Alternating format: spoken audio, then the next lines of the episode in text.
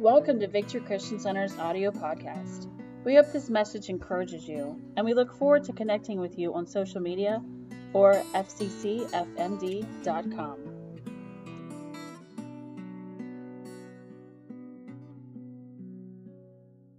I mean, really. See, we're just rural. That's what we are. That's right. That's what we are. So this is Kim, and I'm Laurel, and our last name is Harvey, and we are Assembly of God U.S. missionaries. We pastored for uh, 26 years in Northern California, in rural Northern California, and one day my husband came home and he said, you know, Laurel, I just feel like we're going to make a change. And I looked at him and I said, well, great. Let me know where you end up. Because I had no desire to be making any change. I loved our church, our church family. I, we raised our children there. I had, you know, I thought we'd retire there, honest. I thought we'd retire there. So I just, you know, had the whole thing all planned out.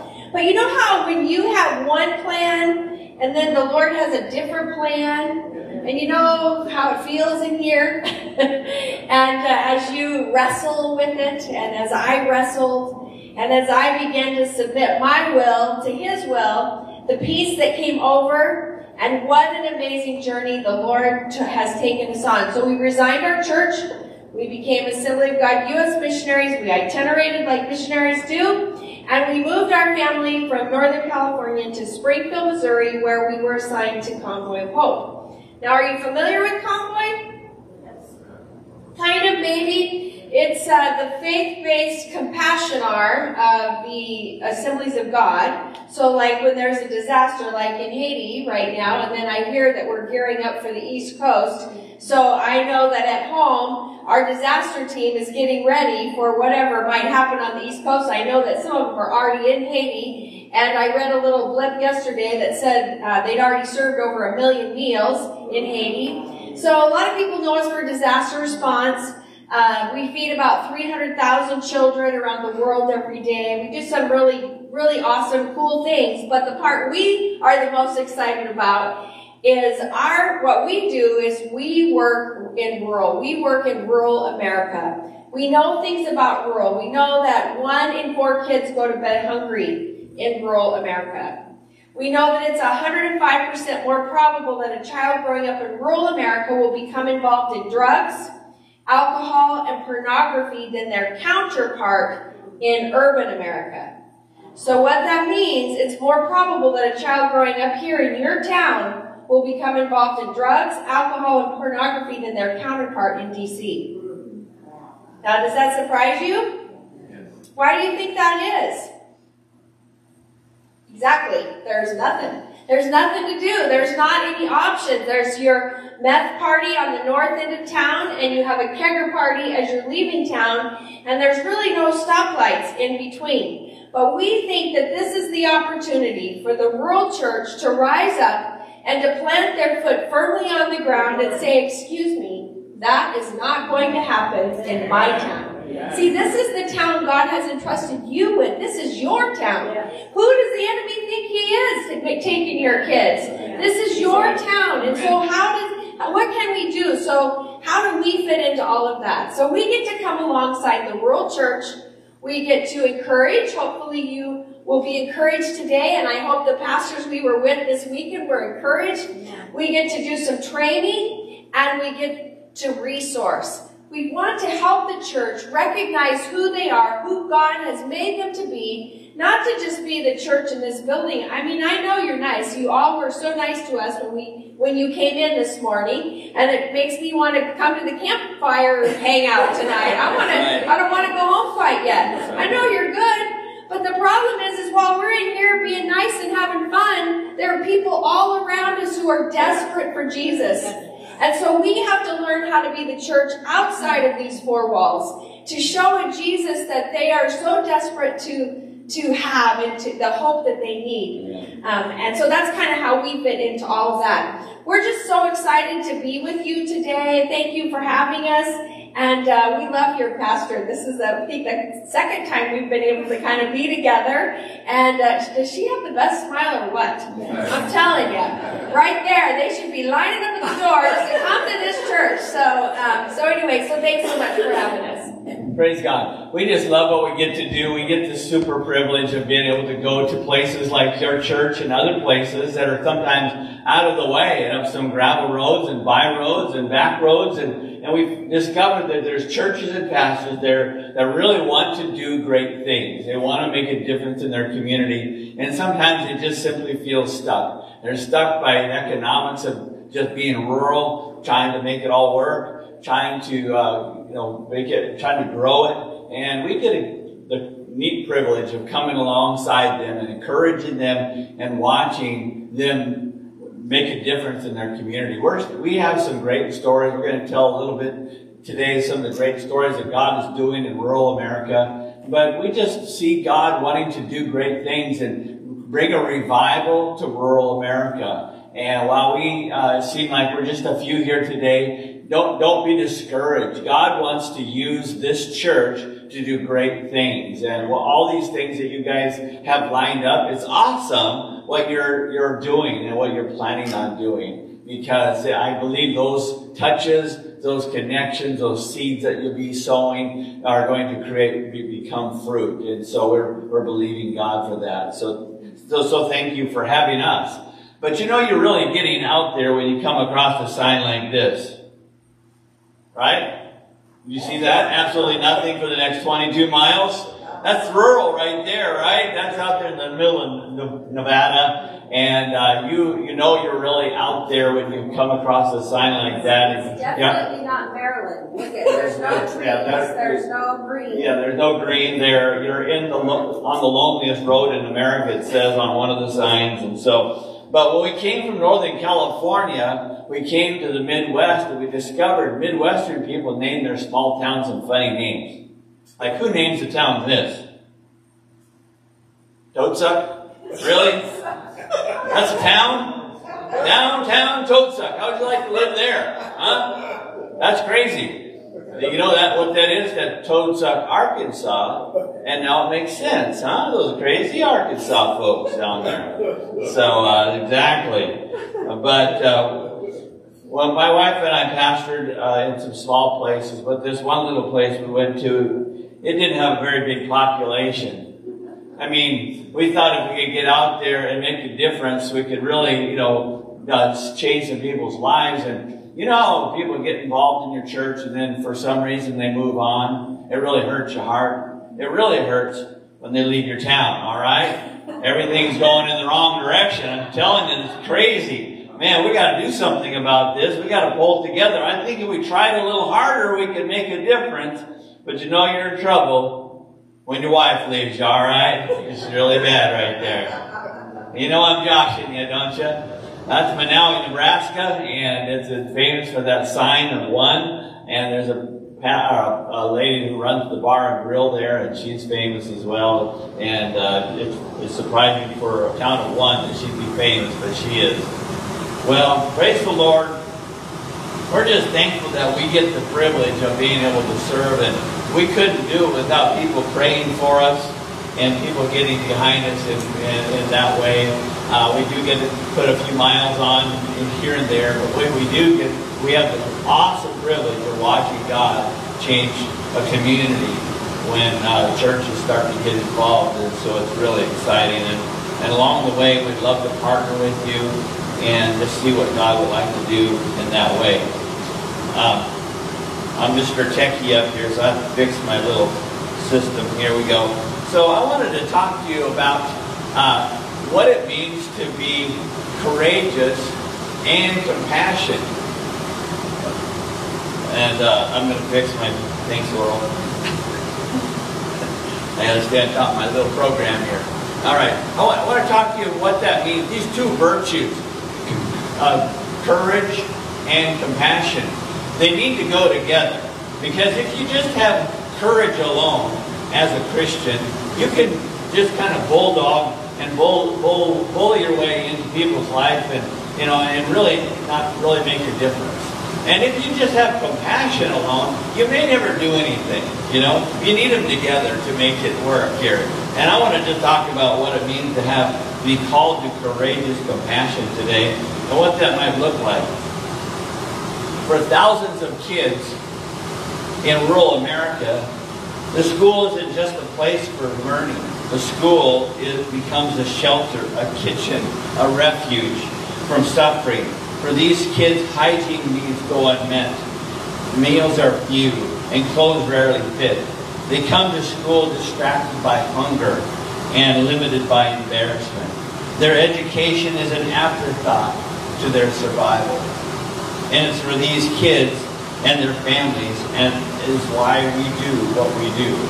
And uh, because when a storm hits, when jobs are hard to find, when poverty strikes, when loneliness and alienation become the new normal, when discouragement sets in, when your car breaks down, when the roof leaks, and your children struggle in school, is when you need someone to come along with a heart of compassion. Because of the strong support of a church like this, we can together make a difference in rural America. We can see lives being touched for Jesus. And we want to, I want to ask you a question this morning. What are you called to? What is God asking of you and I today? What is He What is He calling you out to, to become or do? What is He What does that look like for you? Well, let me let me go through this uh, scripture here. It says here in John 17, "For they are not of the world any more than I am of the world. My prayer is not that you take them out of the world, but that you protect them from the evil one." because they are not of the world as I am not of the world. See, we are not to become political, cultural isolationists where we just separate ourselves to where we have no effect in the world at all. And we're not called to just blend in to where I can't tell if you're a Christian or not. I can't tell if there's any where Jesus functions in your life. We're to be called to stand out to become an influence. Our mission is to is to influence a world that uh, needs to be influenced. Uh, it, our assignment isn't easy, but the key to our effect is uh, our mission is that we are able to influence the world without the world influencing us. Is that possible? Is that a hard call? Is that a hard thing that God is asking of us? Well, in this passage in Philippians, it says, in your relationships with one another, have the same mindset as Christ Jesus, who being in the very nature of God did not consider equality with God something to be used to his own advantage. Rather, he himself, uh, he made himself nothing by making, taking on the very nature of a servant and being made in the human likeness. See, we have this unprecedented opportunity to take the gospel to every corner of this community. But the enemy of our soul would rather stand in the way and shame Christians who would step, step up and stick out and step out and speak up. See, the devil would then to, then to and not show the love of Christ the devil would uh, desire nothing more than us Christians to separate ourselves to where we have no effect on the world around us. And when he does that, he's get, he has the upper hand, doesn't he? But what is what I ask you this morning? What is God calling you to? What is he asking of us? What's our assignment today? And whatever that calling is, it's going to take courage. It's going to take courage to do what God is asking us to do. When you look around at the world and you see what's going on, even in these last few weeks and, and just a few months, we see it just feels like hatred and, and the, it's just the influence of the enemy is creeping in and getting closer and you feel you feel somewhat, somewhat of an oppressive feeling. And you feel it as a Christian especially and we have to come to the Lord on a daily basis and find a sense of personal revival in Him. Because otherwise, we're going to be discouraged. We've had it pretty easy so far, but this freedom has been pretty uh, a pleasure. I'm thanking the Lord. I'm thanking Him for this uh, this freedom. But we're going to find ourselves in a testing place as we go forward. And for rural America, there's uh, issues that are going on in rural America, such as poverty. The poverty rate for children living in rural America in 2004 was 2.6 million. That seems like a lot, doesn't it? But listen to this. The poverty rate in 2016 uh, has grown to a staggering 16 million.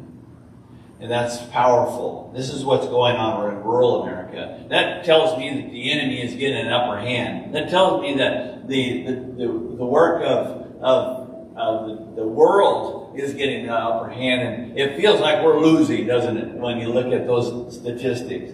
But today we're not going to focus on that. We're going to look at what we can do. See, the drugs, alcohol, and poverty have placed children and single mothers in an extremely vulnerable position. Over a quarter of a million children and youth are victimized and sexually exploited each year. Persistent poverty in rural communities constitute a crisis across America. Conditions in some rural communities rival uh, in uh, conditions in developing nations in some ways, our rural situation, our rural communities are struggling just as bad as some third world countries, which is hard to imagine here in the beautiful country. But we want to take a look at that, and that's why we are here today, just to bring an awareness of what's going on around us when it comes to child poverty and child the issues in rural America.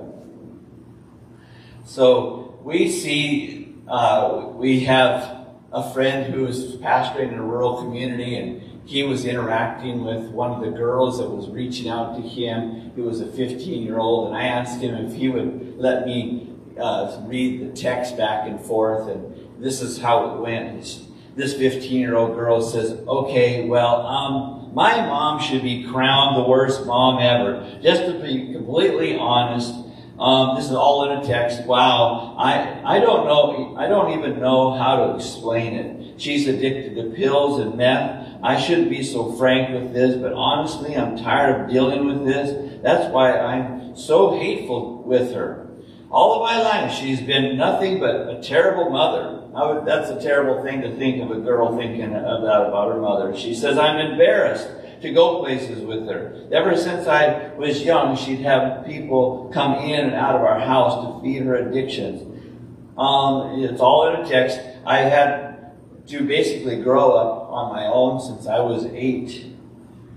My dad doesn't want me, so I have nothing, nobody. I'm just pushed over the edge. I can't take it anymore. You can hear the desperation in a young 15 year old girl. And the pastor's texts back and says, I'm so sorry. We love you very, very much. How can we help? And her response was, Take me. Have me as your daughter, please. And you just hear the hurt and you hear the, the cry of a young girl wishing that she could have a good life, a normal life, a, a life without the, the effects and the drama of and the pressure of drugs and alcohol and all the, the drama that goes on with all that, the danger that takes place, and she wants something better than that for her life. And we we have a we have churches in our rural communities that they are there, but sometimes they don't they're not they're feeling a little bit stuck and they feel like they don't know how to invest, how do I get involved, where do I start, what what should I do? And uh, sometimes we just feel like, well, I can't do much anyway. We're just too small. We don't have any money. And we just want to encourage you today that we can we can start to get uh, involved in our community. And the church, and the community is actually waiting for us.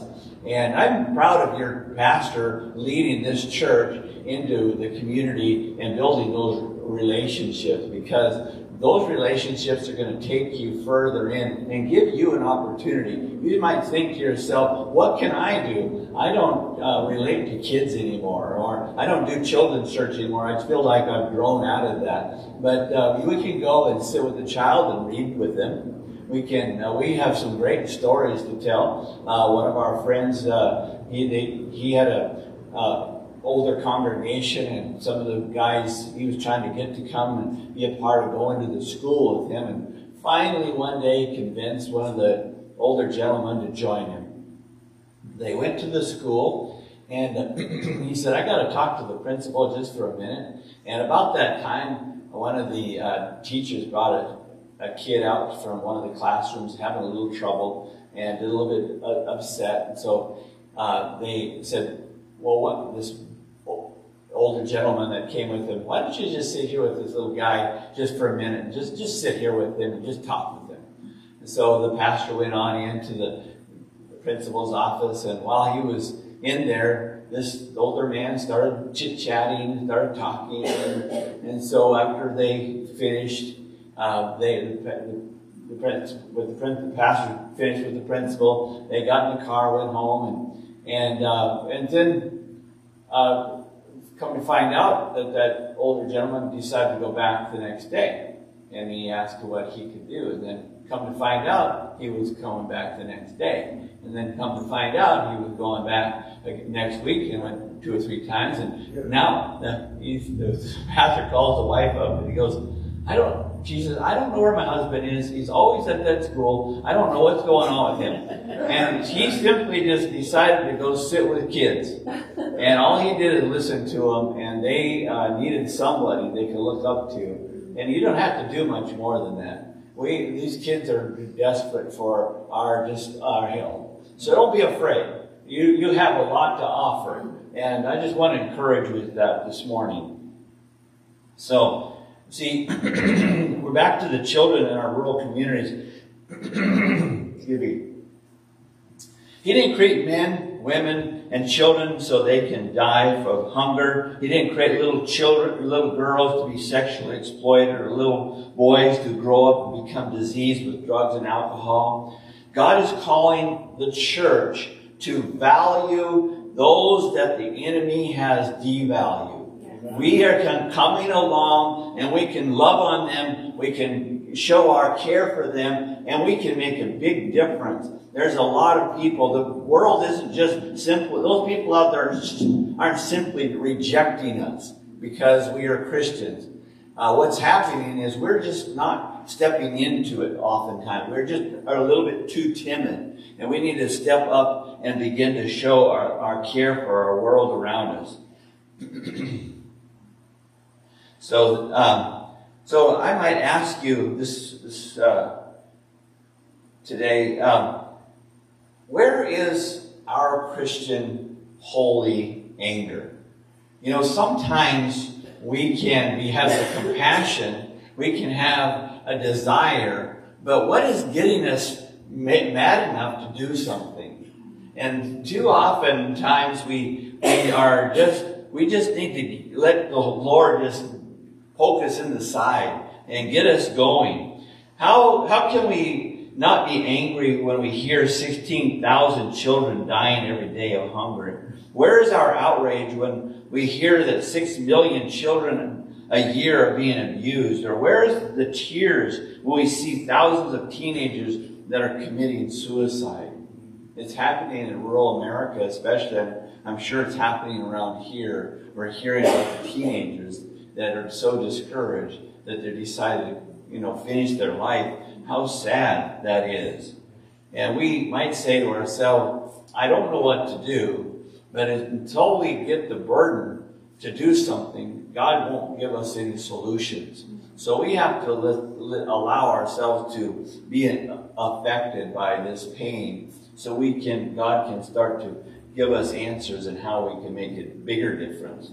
So uh, we want to, what does it take? What does it take to, to be involved? Well, First Timothy says this, for God has not given us a spirit of fear, but of, uh, uh of love and a sound mind. But, power and love and a sound mind. So, where where is the love of God that we're talking about? What does it need to do to transform our life? See, the world is looking for living proof of, of, of church, of Christians. Not just the church, this body, but as individuals. And so the, in Hebrews uh, 10 24, let's see, I'm sorry, I'm behind myself here. It says, Let us consider how we spur one another toward love and good deeds.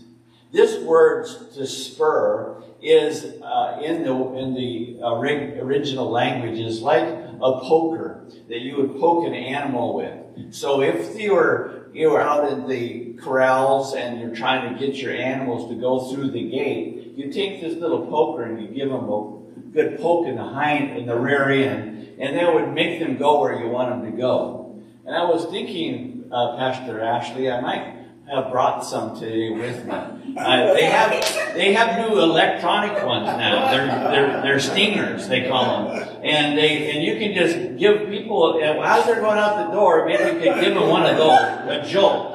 Now, now get back in there and do what you're supposed to do. And so I thought maybe that would help you. Would that be good do that? I'll, I'll send one in the mail. I'll send one. Yeah, yeah. So. Uh, if uh, I don't know how things will go after that, but just let me know because uh, I'm kind of hoping I hear a good response. But I asked you this morning, what is God calling you to do? It's going to take some courage to be used of God in this day and age, especially. So I have uh, some action points I'd like to think about today. I'll call them kingdom principles. That there is there is no such thing as secular employment for the believer. Once you, once we are born again, everything about us is redeemed for kingdom principle. It's all spiritual. Everything about everything we do needs to be thought of as, as a useful tool in God's hand. And then, where is uh, uh, there is, uh, every believer is in full-time ministry. Only a few have pulpits and sanctuaries. The rest have, have their pulpits in areas of expertise and favor. That is exactly right, isn't it? That we can be used wherever we are. And we can see that uh, no matter where we are to our neighbors, to where we go to the grocery store, or wherever we are, we can be used of God. I pray that we'll all rise to that and begin to be used wherever. And then all believers should consider their vocation a call of God. It is as important as a missionary and a pastor. Our assignment is to be considered valuable and privileged. Our God wants to use us. He wants, there's eternal rewards for our willingness to say, yes, Lord, I'll be used of you. And it might take some courage on our part, but we may not see it in this lifetime, but I know the Lord is keeping score as we step out and make a difference. And then we can change the attitude of the world toward the church as we begin to focus on our mission to love the world and not just focus on the sins of the world. We can start to love on people, look past those sins and begin to care for people no matter who they are, what are their conviction or what are their political uh, slant is, no matter whatever choice of life it is, we can love on them. We need to grow in that in, a, our personal special way. I'm going to ask my wife to come and she's going to share a story or two with you.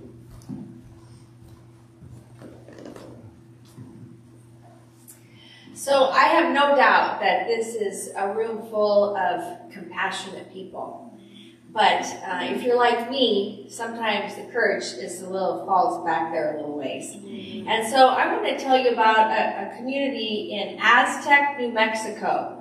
Uh, Aztec actually means the city of ruins. And when we met Pastor Cody, he he just hated that. He hated the thought that he pastored in the city of ruins. And then he felt like the Lord just spoke to him and said, well, Cody, you're in the city of ruins because you need to bring hope.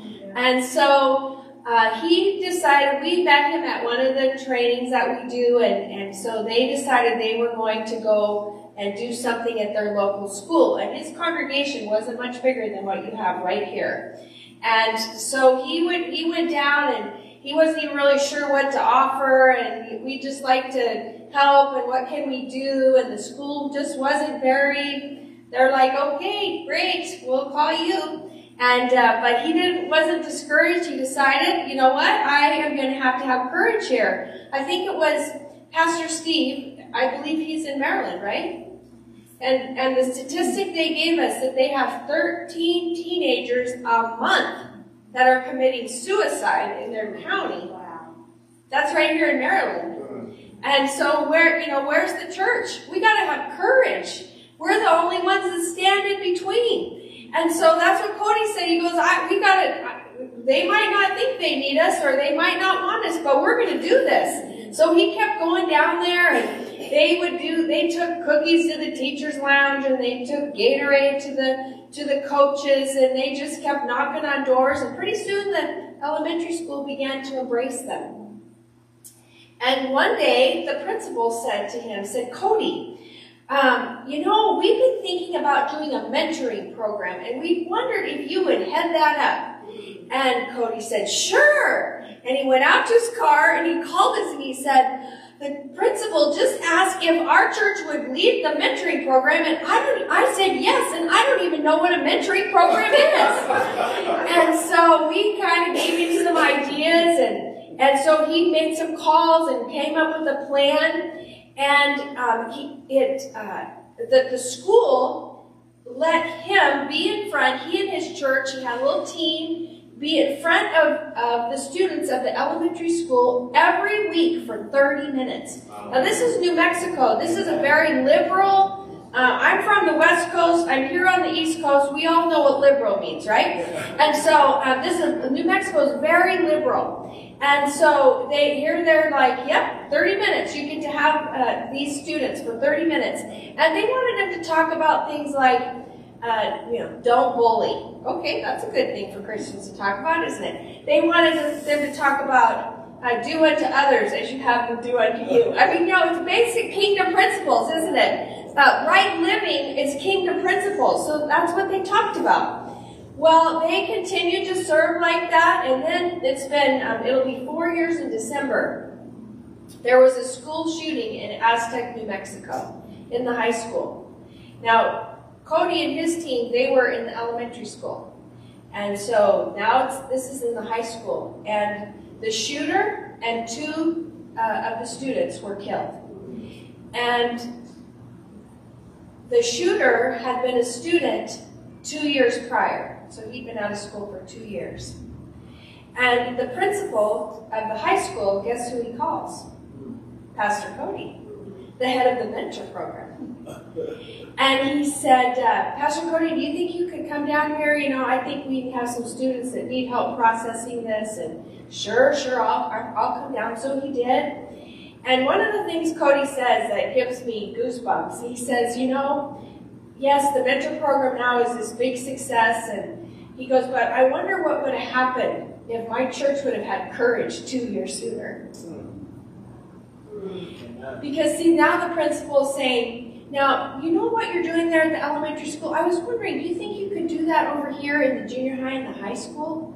So now, every week, and this is, their town is small, I think it's about 1,500, but the, the school is 2,500 because it's a county school. So now, 2,500 students sit in front of the mentor team for 30 minutes every week. And it has grown so much that Pastor Cody and his team are like, okay, our little church, we can't do all this by ourselves. So guess what they did? They locked arms with the other churches in town. Wow, what a kingdom principle is that? And now the churches are working together to run the mentor program in their in their county. Well, there's a, a little town neighboring called Bloomfield, and uh, Pastor Allen is in Bloomfield. And Allen and Cody are really good buds.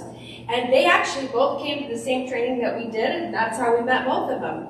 Well, Pastor Allen, he decided that their church was going to uh, offer a kind of a thank you meal to first responders.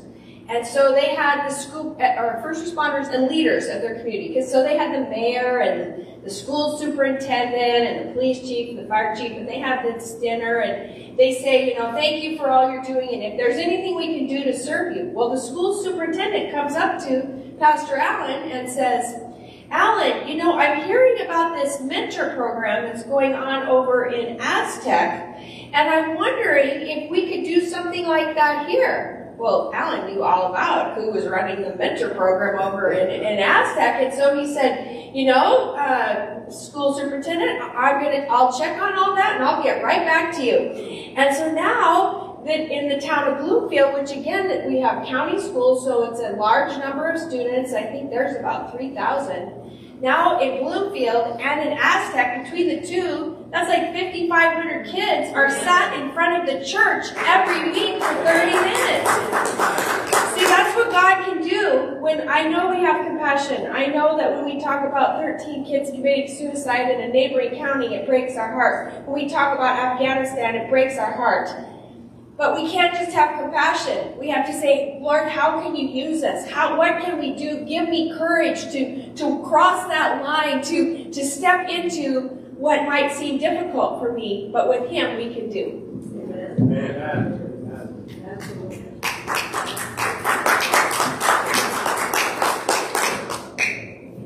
Okay, praise the Lord.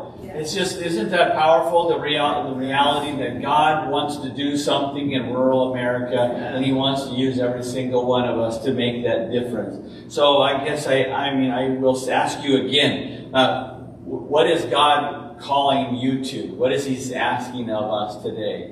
And it, we're not asking you to, uh, you know, go directly down and uh, move some people around and you start to get into, into one of those places where you think, man, I can make a difference. But what is God asking you? Is He asking you to do something right where you live each day, right where you operate, where you come and go? Is it, and is there, is there something else He's been saying? We all need to be sensitive to the Holy Spirit's leading and what He's asking of us. Our acceptance of the call means to say yes to God, that fearless abandonment to anything that does not work toward His end. We can answer the call of God in confidence, knowing that God does not waste anything. He uses every strength, every weakness, every heartache, every success, every relationship, every experience in our life that God has shaped us with, and He can draw others to Him through you. And it's a beautiful thing to be used of God. So today, I just want to encourage you as God is calling you to be compassion, have compassion like Jesus. He's calling you to experience His presence uh, be called to be the presence of God to a world because many people will only know God through their experience with you. Right. And He is calling us to prayer.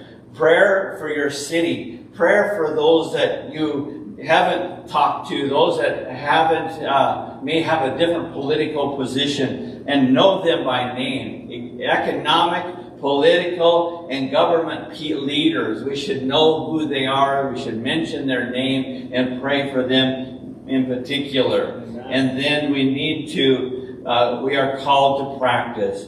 We need to call, do what you're doing, where you're doing a mission of mercy, you're uh, a ministry of mercy, where you're serving people, you're feeding people, you're, you're seeing people uh, down and out, and you're lifting them up all of those are part of what God is calling us to do. And then the last thing He is telling and asking of us is to proclaim it. Don't be ashamed. Don't hold back. More than any time in this world, we need to step up and speak up and breathe that prophetic voice to a culture that is needs to hear the truth that there is a God who loves them. There's a God in heaven that is not just looking down and trying to condemn them like maybe they're they're, they're hearing some other lie. They need to hear that there's a God who uh, cares for them. The good news of the gospel needs to be heard, and we need to make that part of our speech, part of our language, and part of our everyday walk with Him. So I, I leave you with these thoughts then. that uh, God wants to uh, use you as He used him. The Spirit of the Lord is on me because He has anointed me to proclaim the good news to the poor. He has sent me to proclaim the freedom to, for, for the prisoners and the recovery of sight to the blind, to set the oppressed free, to proclaim the year of the Lord's favor. This is what God is calling us to do. And I just pray for you today. Would you give me just a minute to pray over you? I just want to ask God to pour out His Spirit upon you this morning. Jesus, I just thank you that we can be here today. and I'm, I'm just expecting, Lord, that every person in this room has a relationship with you that says, I want more. I want to be used in greater way. I want to have, I want to create, have an eternal um, effect on other people's lives, Lord. I just pray, God, that we'll all rise to the, the calling that you're putting on us, Lord, to be, to make a difference. And even though we feel like we might be a little bit small here today, sometimes in our individual lives we feel a bit alone, but God, help us to have that fresh new courage and fresh new uh, sense of fire in our belly, Lord, that I want to, to to make a difference in the world. We're, we aren't finished, Lord. We have more to do. And we just pray that you use each one. Use the pastor. We pray for Pastor Ashley and her leadership here. God, we just pray you would use her in greater and more powerful ways. I pray you'll lift her up. Let her become a voice of, a prophetic voice, Lord, to the culture around here. In Jesus' name we pray. Amen. Thank you so much. Thank you for having us. Thank you so much. What a blessing it is to know that there are people invested in rural America and we are blessed to be in that culture. God has placed us here for a reason. And it was so funny a, a few weeks ago the uh, fire marshal came out to do his inspection, and um, so he, he got here and he said, you know, I, I, was just expecting, it was, it was a new fire marshal, he said, I was just expecting like this huge mega church, and uh, he said, I guess I, I heard the name and, uh, and uh, Victory Christian Center, and I was just expecting something a little bit different. And I said, well, you know, the first time that I came here and I, I knew the name of the church before I got here, it, it wasn't what I was expecting. I was expecting something different because I saw the word center at the end. But I believe that that name is prophetic for us.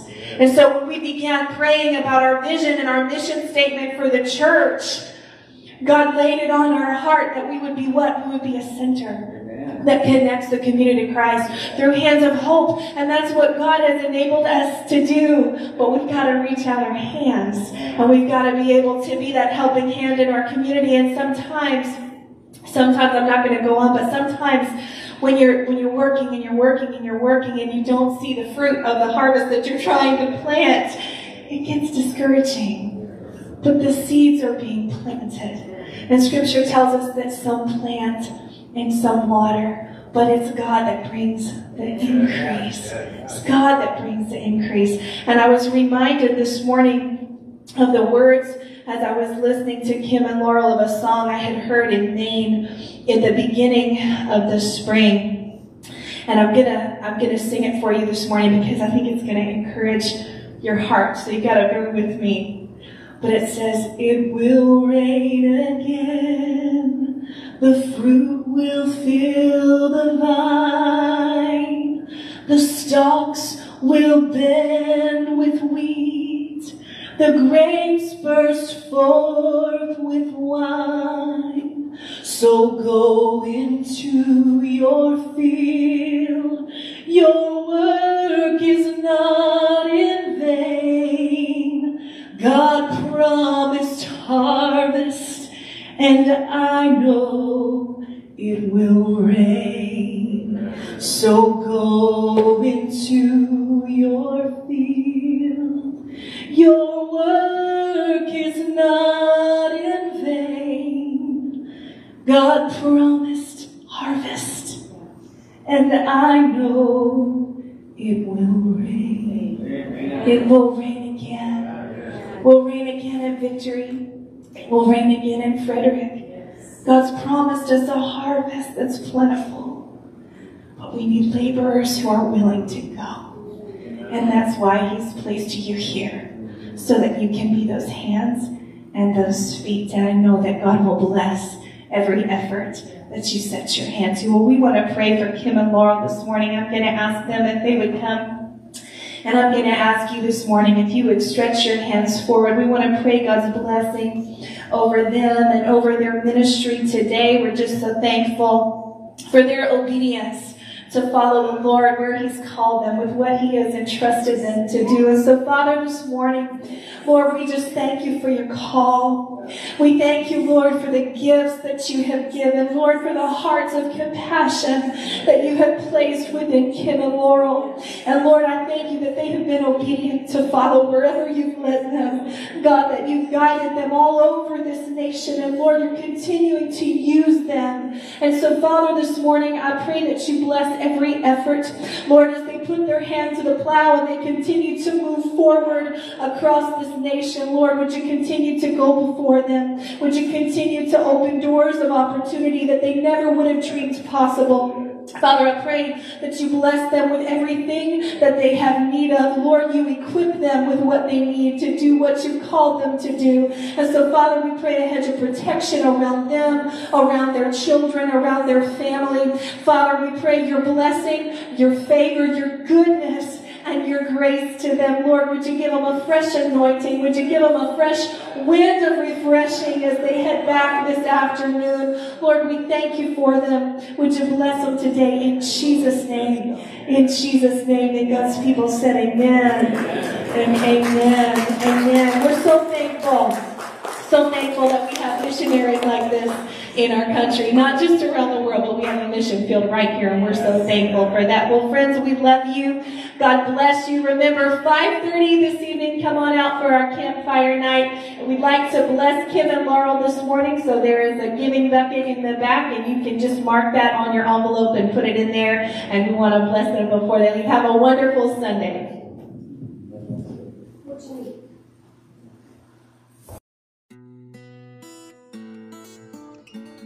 Thank you for listening to Victory Christian Center's audio podcast. We look forward to connecting with you on our social media or at vccfmd.com.